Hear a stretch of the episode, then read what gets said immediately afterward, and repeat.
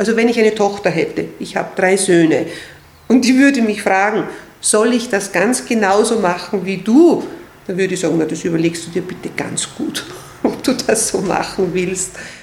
Die gefragte Frau. Ein Podcast der Salzburger Nachrichten. Herzlich willkommen bei einer neuen Podcast-Folge. Unsere heutige gefragte Frau besuche ich in Bergheim in ihrer Ordination. Ich begrüße gegenüber von mir die Allgemeinmedizinerin Elisabeth Rabel-Rösselhuber. Herzlich willkommen. Grüß Gott. Frau Dr. Rabel, wie sind Sie eigentlich zum Beruf der Ärztin gekommen? Wollten Sie das immer schon werden, auch als Kind? Das ist bei mir einfach zu beantworten. Ja, ich wollte das schon immer werden, auch als Kind, denn ich bin in einer Medizinerfamilie seit Generationen aufgewachsen. Das heißt, mein Vater war Allgemeinmediziner, mein Großvater war Allgemeinmediziner, mein Onkel ist Mediziner. Es ist zu Hause natürlich viel über Medizin gesprochen worden. Das heißt, es war immer um mich und daher, ja, Medizin ist spannend. Ich will auch Mediziner werden. Es war dann ganz kurz mal in der Oberstufe des Gymnasiums der Fall, dass ich mir auch was anderes überlegt habe, aber eher weil ich mir gedacht habe, es ist so wahnsinnig fantasielos, wenn ich auch Medizin was werden studiere. Sie, was werden Sie fast geworden? Ich wäre es eh nicht fast geworden. Über Biochemiestudium habe ich nachgedacht, mhm. auch über Geschichtestudium. Das würde ich nur immer gern machen, aber ich weiß nicht, in welchem Beruf ich dann arbeiten würde. Das heißt, schlussendlich war es dann einfach doch die Medizin, weil das das Berufsbild war, wo ich mir am ehesten vorstellen konnte, dass ich damit ein Leben lang arbeiten will. Mhm. Und warum genau Allgemeinmedizin? Ähm, haben Sie mal überlegt, ob Sie sich irgendwo in eine Fachrichtung entwickeln oder wollten Sie immer Hausärztin werden? Na, ähm, während meiner Ausbildung hatte ich ja zuerst ein, dann schon zwei Kinder. Äh, eine Facharztausbildung hätte noch sechs Jahre in Anspruch genommen das war mir damals nicht vorstellbar. Ich hätte gern Neurologie gemacht, aber die Vorstellung im Spital, und das wäre damals nur Vollzeit möglich gewesen, mit äh, Nachtdiensten und einer 150-prozentigen Anwesenheit, was damals auch noch verlangt war, dort zu sein, wäre nicht möglich gewesen mit meinen zwei Kindern. Und damit habe ich damals die Allgemeinmedizinausbildung einfach als gegeben hingenommen und habe dann auch vor der Hausarztpraxis ein paar Jahre lang halbtags im Spital gearbeitet, was sich damals mit den Kindern ganz gut ausgegangen ist. Ja, und bin dann in die Hausarztpraxis eingestiegen. Mhm. Ähm, Sie haben eben jetzt hier in, in, Bergheim, Ihre Praxis sind für viele Bergheimerinnen und Bergheimer die Hausärztin, die erste Anlaufstelle für viele Probleme. Und man hat jetzt im Vorgespräch äh, zwischen uns schon kurz ein bisschen mitbekommen, dass Sie das wirklich mit Leib und Seele machen. Was ist denn für Sie das Schöne am Beruf, an der täglichen Arbeit mit den Patientinnen und Patienten? Es ist nie langweilig. das ist jeder Tag anders. Es ist immer das ganze Spektrum, das ein Menschenleben ausmacht, vom Säugling, manchmal nur wenige Tage alt, bis zum ganz alten Menschen. Es sind psychische Probleme, es sind somatische Probleme. Es ist etwas, was in drei Minuten erledigt ist. Es kann aber auch was sein, wo ich eine halbe Stunde brauche, um dem primär mal gerecht zu werden. Und es ist einfach immer abwechslungsreich und, und, und es geht immer einfach um, um den Menschen, um ja, was ganz Wichtiges, finde ich. Mhm. Vielleicht ist das auch ein bisschen ein Klischee oder ein Vorteil, dass man als Hausarzt oder Hausärztin dann nur mit Schnupfen und Krankschreibungen zu tun hat, aber Sie werden wahrscheinlich für ganz viele Dinge wirklich die allererste Anlaufstation sein oder die sich dann erst viel später ergeben, was dann eigentlich für, für Krankheitsbilder sind, oder? Genau, und das würde ich ja auch propagieren und sagen, dafür soll man einen Hausarzt haben, denn äh, viele Dinge, denke ich, sollte ich ja beurteilen, wie dann auch die weitere Behandlung und Abklärung weitergeht. Also zum Beispiel, wenn jemand einen Schwindel hat, dann können das ja viele, viele unterschiedliche Ursachen und Fachdisziplinen sein. Das heißt, er kann beim Neurologen ganz falsch aufgehoben sein und Umwege machen, die nicht notwendig wären, nicht für ihn, nicht für das Gesundheitssystem. Das heißt, zuerst einen Allgemeinmediziner zu konsultieren, der einfach schaut, was kann denn das sein, wie klärt man sowas vernünftig ab, was ist ein vernünftiger Weg. das heute einfach für was sehr Sinnvolles und denke, wenn unser System das mehr äh, bestärken würde, dass das der Weg ist, wie man einfach ins Medizinsystem einsteigt, wäre das auch ökonomisch sinnvoll. Mhm. Sind Sie manchmal ähm, vielleicht nicht auch nur Medizinerin, sondern haben auch mit anderen Problemen, sind vielleicht mal kurz zwischendurch eine Psychologin für jemanden, eine Lebensberaterin, ich weiß nicht, also ich denke mir, ähm, gerade in, der, in der Hausarztpraxis ähm, wird wahrscheinlich alles so ein bisschen zusammenkommen und da sind Sie ja, wahrscheinlich klar. oft mehr als nur die reine Medizinerin, oder? Freilich, das hat, ich sage mal manchmal wie die Mama meiner Patienten. Ja, so ist ein schöner Ausdruck, ja. ja, doch, freilich, man ist einfach für so viel zuständig und es ist, oder man hört auch so viel und vieles sind ja jetzt nicht rein medizinische Probleme, sondern es sind soziale, es sind zwischenmenschliche Probleme und oft braucht es ja auch nur ein Gespräch und ein bisschen Zuhören, um manches leichter zu machen und gerade in der Hausarztpraxis kommt ja der Mensch auch immer wieder. Das heißt, ich muss nicht alles bei seinem ersten Besuch lösen. Manchmal sind einfach auch zehn Minuten genug und man sieht sich wieder und es entwickelt sich weiter und so kommt man einer Lösung dann halt auch näher. Mhm. Hausarztpraxen sind natürlich vor allem in ländlichen Gemeinden sehr, sehr wichtig, wo jetzt nicht ähm, die Dichte an Fachärztinnen und Fachärzten sehr groß ist. Welche Rolle haben Sie denn als Hausärztin hier in Bergheim für Ihre Gemeinde? Weiß ich nicht, was ich für die Gemeinde für eine Rolle habe. Für meine Patienten bin ich für viele die erste Anlaufstelle und der Wegweiser durchs Gesundheitssystem. Ich bin auch ganz viel der Dolmetscher für viele Facharztbefunde. Das heißt, ich übersetze, ich erkläre, ich sage, was hat es für eine Relevanz. Ähm, ja, und insofern vermutlich bin ich ja für die Gemeinde wichtig, weil Gesundheitssystem ist einfach was Wichtiges. Aber vorwiegend denke ich, dass ich für meine, für meine Patienten einfach auch ein Wegweiser durch die Gesundheitslandschaft sein will und jemanden, der das, also, ja, der das koordiniert und mit ihnen gemeinsam versucht herauszufinden, was jetzt denn der beste Weg ist, mit diesen Problemen umzugehen. Mhm. In vielen Gemeinden fehlt eine äh, Hausarztpraxis. Warum ist das, glauben Sie so? Man spricht immer vom Hausarztmangel, vom Mangel an Allgemeinmedizinerinnen und Medizinern. Woher ja. kommt das? Warum? Will Weil es unheimlich viel Arbeit ist und weil es auch nicht so gut planbar ist. Das heißt, bei mir bekommt jeder am selben Tag noch einen Termin, der sagt, er hat ein akutes Problem. Und dann heißt es halt auch, dass sie zwar die Ordination um 12 Uhr schließt, aber ich möglicherweise auch noch um 3 da sitze, weil halt so viele sich angemeldet haben. Das heißt, das Phänomen, dass man erst in drei Monaten einen Termin kriegt, das gibt es halt bei einem Hausarzt nicht. Du hast dich dem akut zu widmen. Und meine Assistentinnen fragen, natürlich kann man es morgen, kann man es nächste Woche behandeln, aber wenn die einfach sagt, nein, das ist was Akutes, ich muss heute angeschaut werden, dann hilft es uns nichts, dann wird er auch noch heute angeschaut.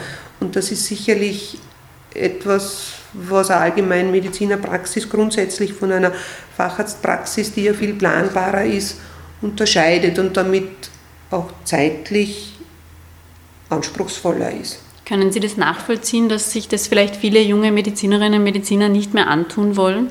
Ja klar. Also wenn ich eine Tochter hätte, ich habe drei Söhne, und die würde mich fragen, soll ich das ganz genauso machen wie du? Dann würde ich sagen, na, das überlegst du dir bitte ganz gut, ob du das so machen willst.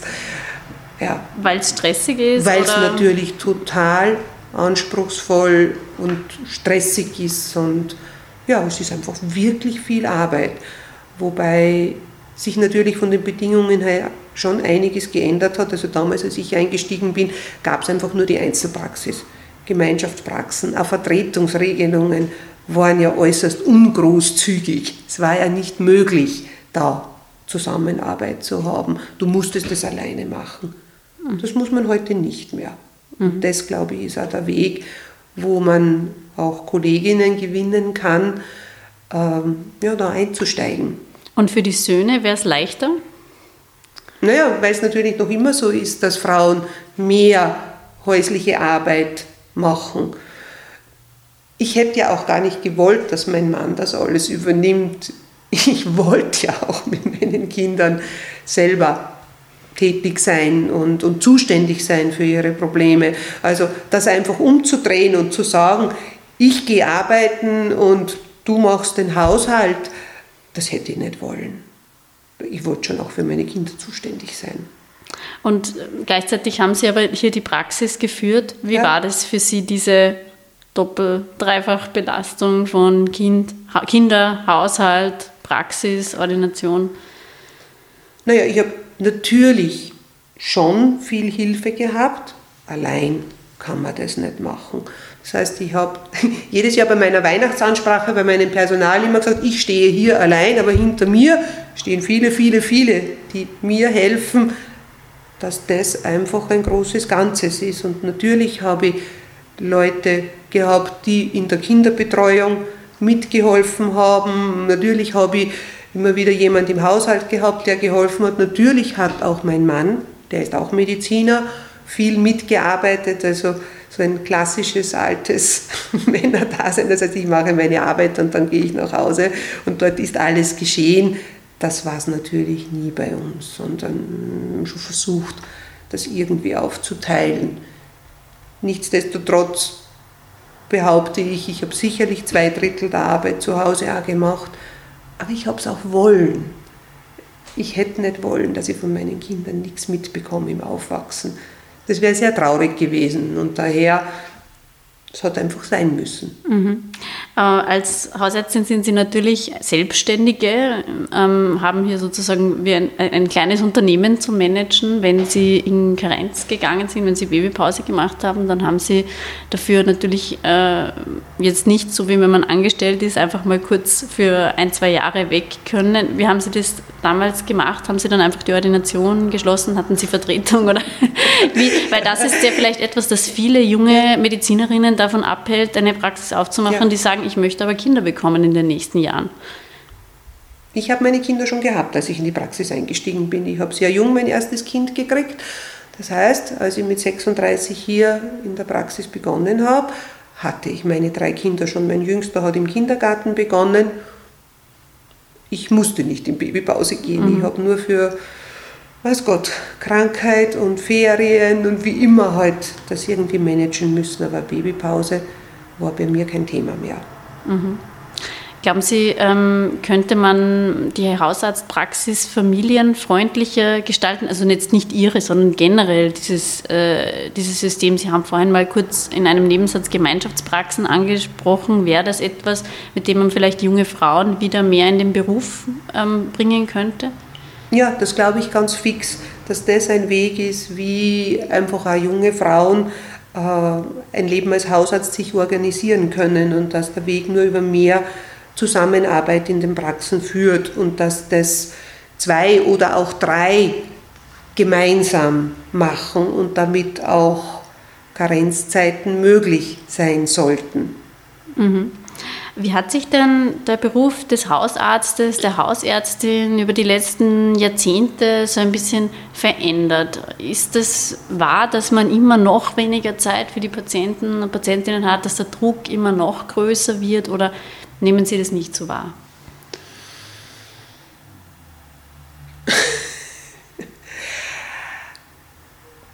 Also ich glaube, ich finde, ich nehme mir für jeden Patienten die Zeit, die notwendig ist, damit sein Problem, sein Anliegen ordentlich behandelt ist.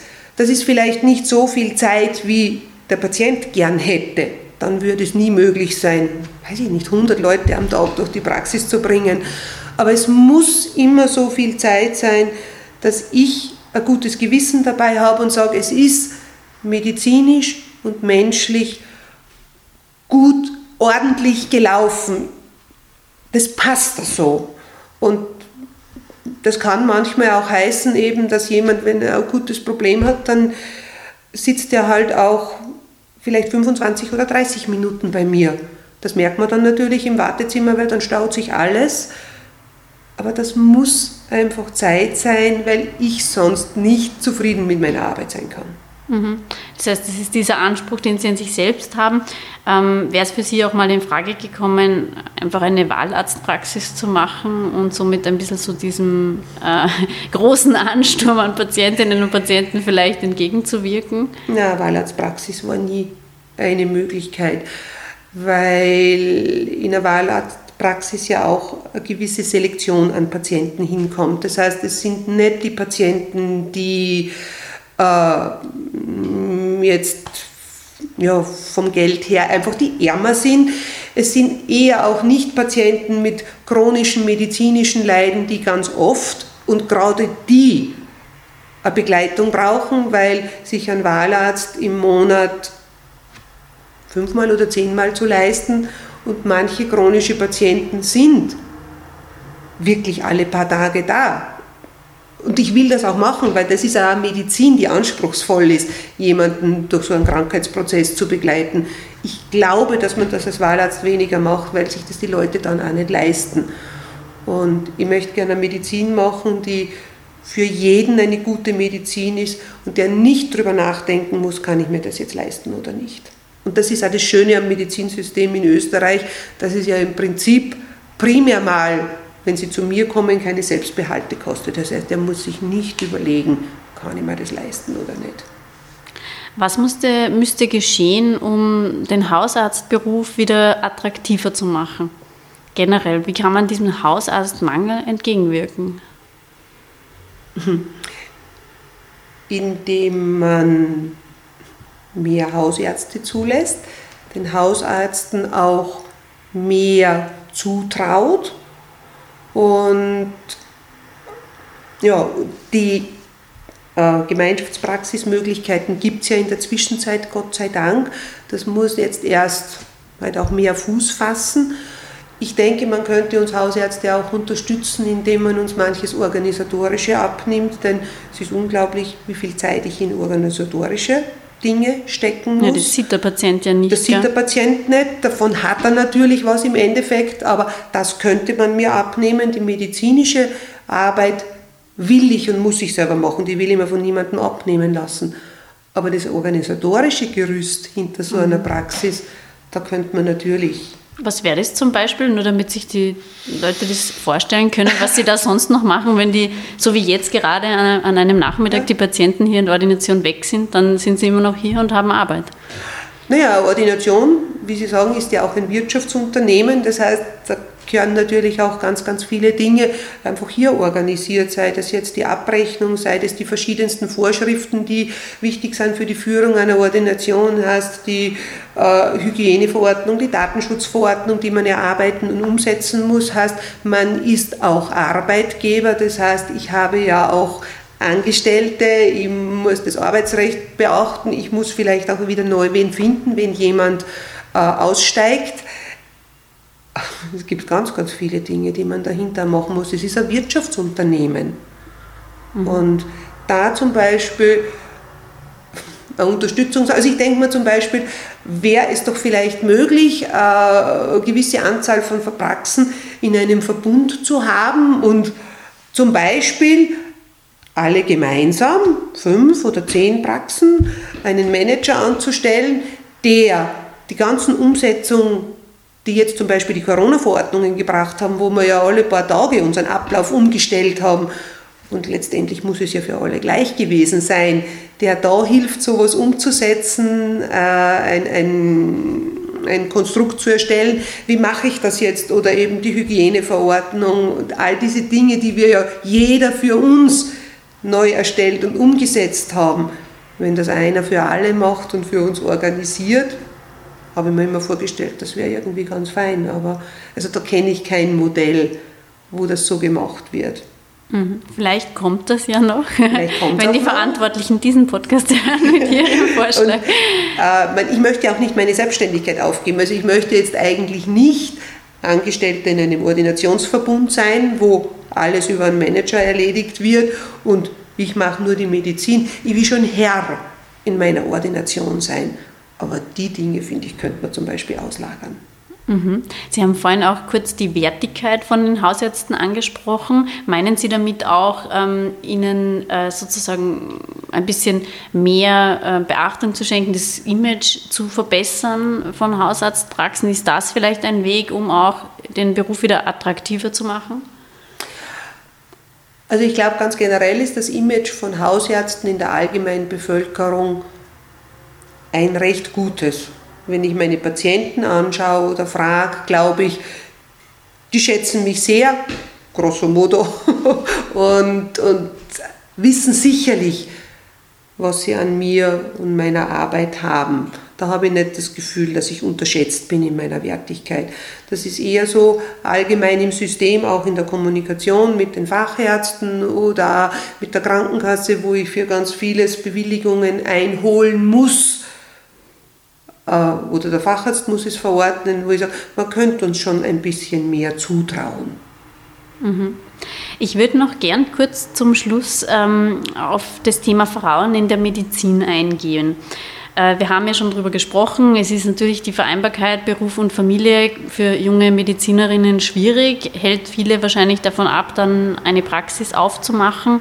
Aber wie ging es Ihnen denn so äh, in Ihrer Laufbahn? Hat man oft irgendwie mit Vorurteilen äh, zu kämpfen als Ärztin oder haben Sie da keine Erfahrung gemacht?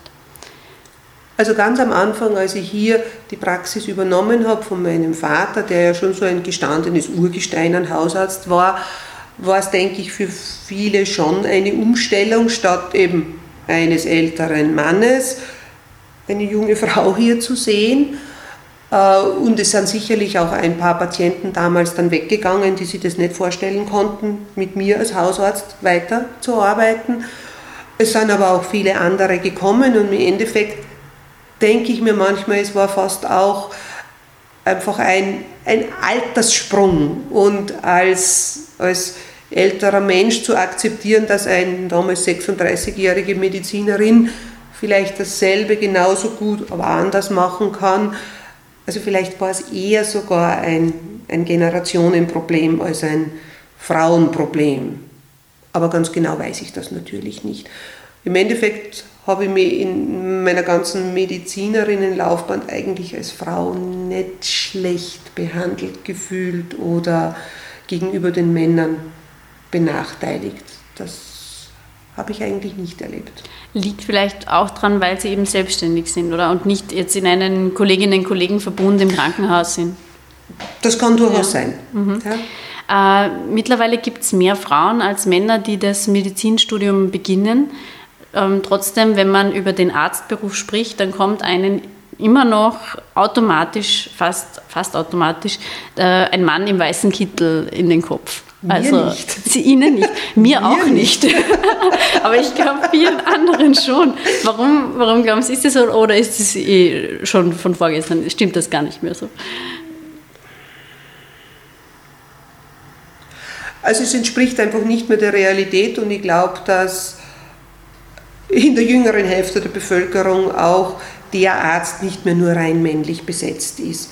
So wie Sie sagen, es gibt in der Zwischenzeit mehr Medizinstudentinnen als Studenten, es gibt, glaube ich, sogar mehr Ärzte als Ärztinnen, äh, speziell auch in der Allgemeinmedizin gibt es eher mehr Frauen als Männer. Ich sehe auch in den Praxen in der Umgebung, die meisten Übernahmen werden jetzt eigentlich von Frauen getätigt. Das heißt, junge Männer als Allgemeinmediziner, glaube ich, gibt es weniger als Frauen, die sagen, ich möchte in diesem Bereich arbeiten. Wollen die alle gleich Oberarzt werden, oder? Möglich. Wo man dann auch wieder beim. oder in der jetzt, Wissenschaft arbeiten. Ja. Also das erlebe ich auch ganz viel, dass das wissenschaftliche Arbeiten äh, für die jungen Mediziner einen wichtigen Stellenwert hat und dass wahrscheinlich auch die Ausbildung so läuft, dass wissenschaftlich Arbeiten ein wichtiger und erstrebenswerter Punkt ist. Äh, vielleicht hat das auch was mit unserem Medizineraufnahmesystem zu tun, wo natürlich speziell die jetzt wirklich sehr mit einer raschen Auffassungsgabe begabten, hochintelligenten, die, die Einserschüler halt eher einen Medizinstudienplatz kriegen aber ich sage, es werden uns die Arbeiter ausgehen in der Medizin. Es muss auch jemand geben, der so wie ich an der Basis sitzt und eigentlich nicht wissenschaftlich arbeitet, aber so diese täglichen medizinischen Probleme versucht zu lösen. Mhm. Wer wird denn eigentlich mal Ihre Praxis übernehmen? Machen Sie sich Sorgen, dass Sie keine Nachfolge finden für die Bergheimerinnen und Bergheimer irgendwann? Ja klar, ich denke darüber nach. Ich weiß nicht, wer meine Praxis übernehmen wird. Ich versuche eine Lösung zu finden, aber also ich weiß noch überhaupt nicht, wie das aussehen wird. Mhm. Dann äh, hoffen wir, dass viele junge Menschen oder junge Medizinerinnen und Mediziner oder solche, die es noch werden wollen, den Podcast hören und ein bisschen einen Eindruck jetzt bekommen haben. Möchten Sie Ihnen Abschluss, äh, ab, abschließend noch äh, etwas ans Herz legen? Warum sollten junge Medizinerinnen und Mediziner äh, die Allgemeinmedizin ergreifen? Was ist für Sie sozusagen das Verkaufsargument? Verkaufsargument. Es ist ein unheimlich schöner Beruf. Wie ich gesagt habe, es ist nie langweilig. Und in der Zwischenzeit, nach meinen 30 Jahren Allgemeinmedizin, behaupte ich ganz selbstbewusst, es ist das schwierigste und anspruchsvollste Fach. Du musst immer über alles einen gewissen Überblick haben, du musst immer ein ganz großes Feld im Auge haben. Und es läuft ganz oft nicht nach Regel ab. Also es ist einfach immer spannend und du musst immer ganz dabei sein und man muss sehr viel können und wissen. Es ist dezidiert spannend. Ja, ich finde es einfach spannender als ein Fach in der Zwischenzeit. Würde ich eigentlich nicht mehr als Facharzt arbeiten wollen. Ja, super. Vielen, vielen Dank, Frau Dr. Rabel, für den Einblick in Ihre Arbeit. Dankeschön. Bitte sehr. Und wenn ihr, liebe Zuhörerinnen und Zuhörer, euch für die Themen Medizin und Gesundheit interessiert, dann habe ich schon mal einen Hörtipp für euch. Meine Kolleginnen Sabrina Glas, Stefanie Rausch und ich arbeiten nämlich gerade an einer Spezialstaffel der gefragten Frau zum Thema Frauengesundheit. In mehreren Folgen werden wir verschiedene typische Frauenkrankheiten bzw. Frauenthemen im Bereich der Gesundheit aufgreifen zum Beispiel Endometriose, Schwangerschaft, die Wechseljahre oder auch mentale Gesundheit. Wenn ihr da noch Anregungen für uns habt, dann könnt ihr uns sehr gerne unter podcast.sn.at kontaktieren. Die Staffel wird dann im August veröffentlicht und alle Infos findet ihr wie immer dann auf www.sn.at slash podcast. Wir freuen uns, wenn ihr diesen Podcast weiterempfehlt, wenn ihr uns abonniert und natürlich, wenn ihr auch auf unseren Social-Media-Kanälen auf Instagram, Facebook, Twitter oder TikTok vorbeischaut. Bis zum nächsten Mal bei der gefragten Frau.